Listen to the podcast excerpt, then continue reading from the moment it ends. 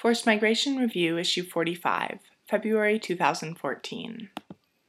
Questioning Drought Displacement Environment, Politics, and Migration in Somalia by Anna Lindley.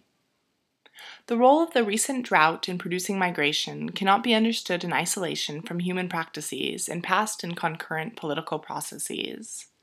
The environmental dimensions of recent displacement prompt a series of policy challenges in relation to prevention, response, and rights protection.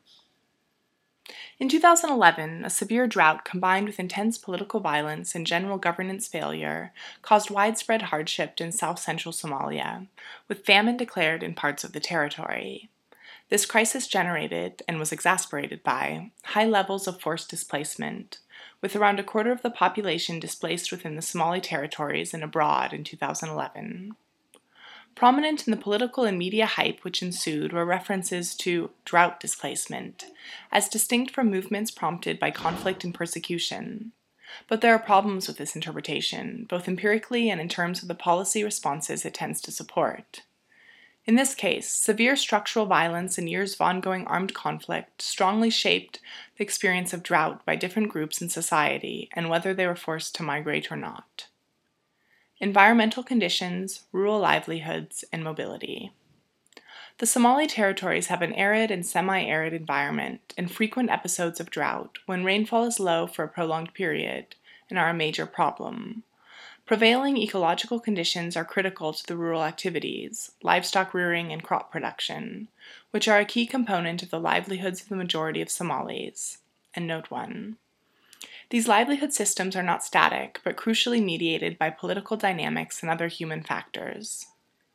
More than half the population are either pastoralists or agro-pastoralists, deriving food and income from rearing livestock. Mobility is at the center of their livelihood system. Pastoralism is a nomadic or semi nomadic activity involving the seasonal concentration and dispersal of herders and their livestock according to the availability of forage and water in different places. Most nomadic pastoralists have some urban based kin, and some of the family may settle on the edge of town for part of the year, or move to urban areas on a temporary or more permanent basis to work or for schooling. These movements give rise to important flows and exchanges of basic supplies, cash, business transactions, and mutual hospitality and assistance. International migration of some family members often provides an additional dimension and an important source of cash remittances. But drought is a major challenge for pastoralists. When adequate pasture and water are hard to access, one coping strategy is moving longer distances in search of water and pasture, sometimes even across international borders. This may be seen as displacement in the sense that the pastoralist's usual migratory pattern has been disturbed. Key tools in this process are on the one hand traditional provisions within customary law, which oblige Somalis to allow access to other groups at times of drought, and on the other the modern mobile phone, which helps pastoralists seek information about water availability in other locations. The vital interconnections between environmental conditions and political contexts are illustrated by the Somali proverb, Nabad iyo caano, peace and milk, stressing the strong positive association for pastoralists between security and prosperity, with access to pasture and water relying on peaceful cooperation.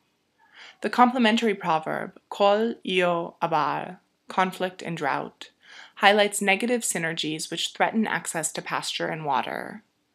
Drought may lead to pressures on resources and spark violent conflict, or conflict and insecurity may exasperate environmental problems in the experience of drought. After the collapse of the state in 1991, challenges emerged or worsened in the absence of state institutions. However, free from state interference, in many ways pastoralism thrived, despite the tough ecological conditions and the political violence. By contrast, crop production is more closely dependent on local conditions and has been more vulnerable to environmental hazards and conflict conditions in recent decades, with civil war politics undermining access to effective water irrigation systems. For farming and agro pastoral communities alike, migration is among the key responses to these risks. While both routine mobility and displacement in the wake of natural hazards have been recurring features in rural Somali livelihoods, these dynamics cannot be understood without reference to the political context in which they occur. Before the Civil War, state intervention in people's relationship with their natural resource environment was far from benign. Nonetheless, since the collapse of the state in 1991, violent and predatory political actors have exasperated the impact of environmental hazards on particular groups, and existing governance frameworks often lack the capacity and will to regulate environmentally damaging practices or to respond adequately to changing vulnerabilities in the population. A multifaceted, multi layered humanitarian crisis. The humanitarian crisis, which peaked in 2011, has often been described as the result of a perfect storm of concurrent climate, drought, and poor governance.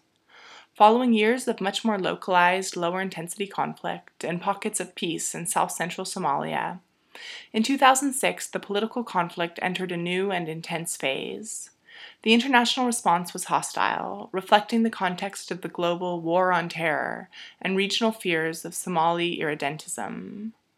Displacement from Mogadishu in 2007 to 2008 emphasized the high level of combat generated insecurity, the disregard for civilian life, and the weakening of clan based protection mechanisms.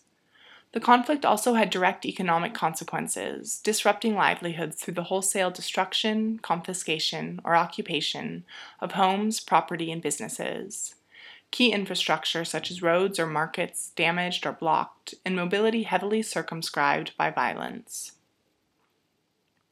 Numbers of internally displaced persons, IDPs, escalated from 400,000 in 2006 to 1 million in 2007. It was against this background of conflict that drought emerged in 2010, coming in some areas on top of several consecutive seasons of poor rains. The impact on rural livelihoods was severe. Cereal prices reached record highs, and pastoralists struggled to find water and pasture, leading to high levels of animal mortality and low sale prices due to the deteriorated condition of livestock reaching market and oversupply, and to localized conflict between pastoralists. The situation was compounded by the restriction of the usual risk spreading and coping strategies used by rural people. Due to the widespread nature of the hardship, casual labor opportunities were in short supply, wages contracted, and family and community support mechanisms were eroded.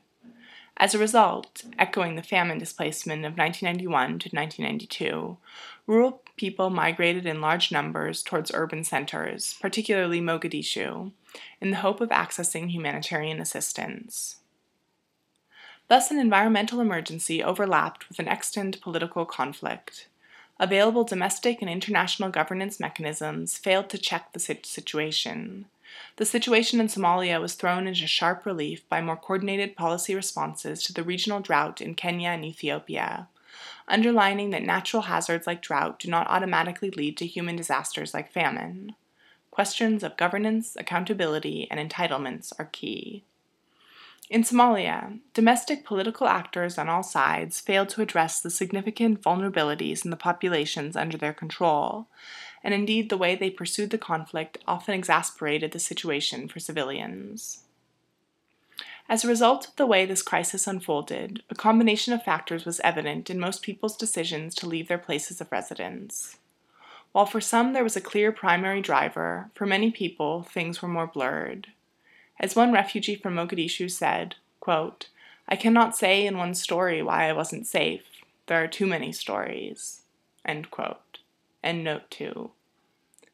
Many people might have been able to weather drought using normal coping strategies without becoming displaced, were it not for the contracting labor opportunities, restricted mobility, and uneven distribution of humanitarian aid which resulted from the political conflict. Others would have been able to weather conflict better were it not for the drought. Beyond the simultaneous combination of factors, there is also the culmination of factors over time, the underlying structural factors and the personal histories that shape migration. For example, for some people, drought and hunger were the immediate drivers of movement, but the groundwork had been laid by years of conflict, marginalization, and abuse. For some, an upsurge in violence was the straw that broke the camel's back, against a background of long term strains on rural livelihoods which already predisposed them to migrate. In this context, a useful analytical distinction may be made between structural factors, proximate causes, immediate triggers, and intervening factors. And note 3. We often focus on proximate causes and immediate triggers, but less on the structural factors and processes of deprivation, vulnerability, and disempowerment that underlie displacement. This nuanced view of causation stands in sharp contrast to the frequent references to drought displacement by politicians in the media in the context of the 2011 humanitarian crisis. While host country governments like Kenya have been particularly keen to use such terminology, it is also featured in the announcement of international humanitarian organizations. However, the multifaceted and multi layered nature of the humanitarian crisis, as outlined above, suggests that the large displacements in 2011 clearly cannot be viewed as purely environmentally induced. It is true that the drought displacement terminology sometimes fits with survey evidence. For example, in the Food Security and Nutrition Analysis Unit's 2011 sample of IDPs in south central Somalia, 60% said that they were displaced by the drought, while in a 2012 survey of recent arrivals in Kenya, 43% of respondents said that they had come to the camps for drought, livelihood, or family reasons, not making reference to any additional conflict or persecuted related reasons for leaving. However, such surveys tend to capture immediate triggers, but tell us little about the structural context of people's migration. The drought displacement label greatly oversimplifies the nature of Somali mobility in 2011, and we need to be wary about the political functions that this serves. Contrary to the received wisdom that climate related movements are short distanced and temporary, the 2010 to 2011 drought was associated with high levels of regional movement because of the ongoing insecurity and the difficulty of accessing humanitarian assistance inside the country. In the context of regionalized drought, people migrating from inside Somalia found themselves crossing borders into areas that were also under considerable environmental stress. The largest numbers went to Kenya, where the government took pains to distinguish in public statements between long term refugees displaced by conflict and people more recently displaced by drought, implicitly circumscribing its responsibilities under international law. Policy responses. Responses to movement in humanitarian crises often focus on already displaced populations, but it is equally, if not more, important to address what forces people to move. This requires working across what are often viewed as discrete policy fields and specialisms, bringing together elements of climate change adaptation, humanitarian relief, livelihoods development, post conflict recovery, and human rights protection. Recent analysis suggests that when early warnings of disaster are triggered, these need to be geared more towards the information needs of domestic actors, and there is a need to clarify the rights, resources, and responsibility of international humanitarian actors to secure a stronger compact against famine. Many NGO and community interventions aim to mitigate the impact of drought by increasing people's resilience. However, this is not just a technical challenge, but a deeply political and rights based one, as the most vulnerable people have been on the receiving end of systematic violence and marginalization for more than two decades and are deeply vulnerable to any kind of shock, including drought. Routine and emergency coping mobility, including across borders, has long been a major source of resilience, but militarized front lines and closed borders have threatened this, and future policy should be sensitive to the value of mobility in sustaining rural livelihoods. When drought is allowed to unfold into a severe crisis, the humanitarian effort is hampered by the acute politicization of aid and the corrupt political economy surrounding it. But these problems highlight not so much a need to depoliticize humanitarian aid as a need for humanitarian agencies to redouble efforts to address the needs of the most vulnerable civilians, an inherently political act, while distancing themselves from particular state building projects. Finally, there is the classic challenge of moving from relief to recovery in the absence of durable political stabilization. Protecting the rights of displaced people.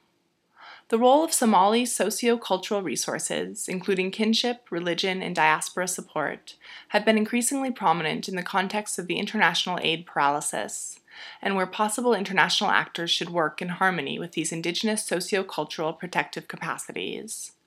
However, the role of macro political authorities is absolutely vital for protecting all Somalis on their territory. In the major refugee hosting country, Kenya, as elsewhere, there are concerns about the shrinking of asylum space in response to the latest humanitarian crisis in Somalia. It is extremely unlikely that all refugees can or will return to Somalia, and organizations trying to protect refugees should continue to push for gradual pathways to more positive participation in society, ensure that their presence is taken into account in urban and rural development planning, and support their mobility as key for livelihoods. Although there is a common assumption that the drought displaced find it easy to return once the rains fall, the fear and impoverishment among many displaced Somali people and the ongoing political uncertainty in their home areas suggest otherwise. Despite improved rainfall, by June 2012, only 14% of refugees surveyed in Dadaab said they would consider returning, and by mid 2013, returns were still limited, despite the increased pressure on refugees in Kenya. In light of these pressures, international and domestic actors must emphasize the need to uphold the principle of voluntary return. This further highlights the critical role of broader political processes in addressing displacement. Any return movements of refugees and IDPs will need to connect with long term efforts towards rehabilitation and building rural resilience if they are to be sustainable in the long run. It is abundantly clear that drought poses a major and recurring challenges to the livelihoods of many people across the Horn of Africa.